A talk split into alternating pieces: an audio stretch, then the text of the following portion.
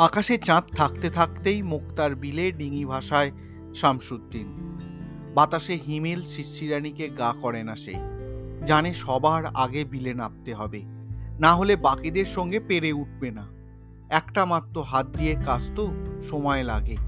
তাই ভোরে সূর্য আলো গুঁড়ো ছড়িয়ে দেবার আগেই পৌঁছে যায় সে। গিয়ে একটু অপেক্ষা করে। কারণ শামসুদ্দিন জানে চ্যাটার্জিদের চণ্ডী মণ্ডপ থেকে দুর্গা মা বেরিয়ে গোটা রাত মুক্তার বিল পাহারা দেন। ভক্ত রামচন্দ্রের জন্য সারা রাত রক্ষা করেন পদ্মগুলোকে। তখন কেউ চাইলেও ওই পদ্মে হাত দিতে পারে না। সেই সময় জলের ধারে কাছে যাওয়ার হিম্মত নেই কারও শামসুদ্দিন তাই অপেক্ষা করে। আলোর ছিটে ফোটা আকাশে দেখা গেলে ও কাজে নামে। দুর্গা মা ওর কাছে মায়ের মতো। ও জানে মা নিজেই তাকে পদ্ম তোলার ভার দিয়েছেন।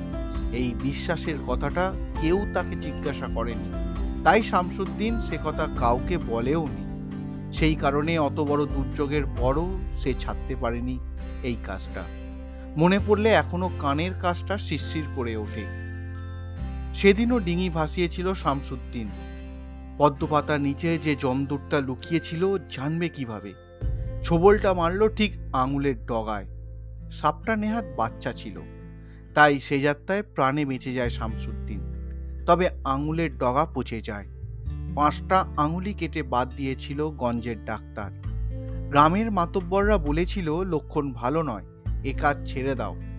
বলতে চেয়েছিল, পদ্ম সে নিজে তোলে নাকি? মা তাকে দিয়ে রামচন্দ্রের জন্য ফুল তোলায়। কিন্তু বলেনি। মাতব্বরদের এত কথা বলে লাভ নেই। তখন থেকে এক হাতেই পদ্ম তোলার কাজ করে যাচ্ছে ও। কোপাই স্টেশন থেকে লাল মাটির রাস্তাটা বাবলা গাছতলা দিয়ে অনেক দূরে এঁকে বেঁকে কুসুমপুর গ্রামে গিয়ে মিশেছে। সেই গ্রামের একবারে কোণের বাড়ির দিকে মুচিপাড়া। সেখানে শামসুদ্দিনের কোনো এক পূর্বপুরুষ বাড়িটা তৈরি করেছিল। এখন মেয়ে ফতেমা আর বউ সামেশাকে নিয়ে সে থাকে। মেয়ে স্কুলে পড়ে। পুজোর সময় এক ঝুড়ি পদ্ম বিক্রি করলে শ তিনশো টাকা পায় শামসুদ্দিন। স্টেশনের পাটেই হাট বসে, সেখানে আসে মহাজন, সে পদ্মগুলি কেনে, হাতে হাতে টাকা। বাড়ি ফেরার পথে লাল মাটির রাস্তা ধরে বট ঠাকুরের থানে একবার মাথা ঠেকায় শামসুদ্দিন, তারপর বাড়ি ফেরে। পুজো থেকে ভাইফোঁটা এই কাজ চলে, এই সময়টা একটু বাড়তি রোজগার। অন্য সময় হাড় ভাঙা দিনমজুরি করে দু পয়সা আসে না। মেয়েটা রসগোল্লা আর পাউরুটি খাবে বলে খুব বায়না করে। এবার মা দুর্গার আশীর্বাদে মেয়ের জন্য অনেকগুলো রসগোল্লা কিনবে শামসুদ্দিন। দুটো শাড়িতে বউকে আর চলানো যায় না। আরও একটা শাড়ি কিনবে শামসুদ্দিন। সরকার মেয়েটার জন্য স্কুলে জুতো দেয়, কিন্তু তাতে চলে না। আরও একজোড়া কিনতে হবে।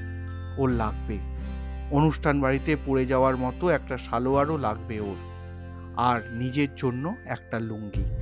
দেখতে দেখতে টাকাগুলো সব শেষ হয়ে যাবে। এই রোজগারে চলে না। হাত দুটো অক্ষত থাকলে একটু বেশি পদ্ম তোলা যেত। ও দয়াল, বিচার করো। ছেলেবেলায় গানটা ধরা মাত্র সবাই তারিফ করত।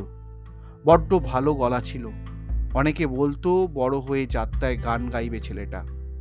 বাবা মরে গেল, ব্যাস সব কিছু শেষ হয়ে গেল।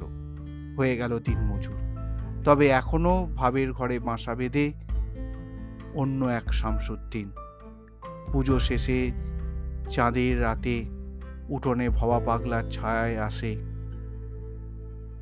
তারে কে বলে সরল? অতিশে চঞ্চল ও পদ্ম পাতার জল। তাই করে টলমল। সহজে পাগল। কৃতজ্ঞতা শিকার বর্তমান পত্রিকা।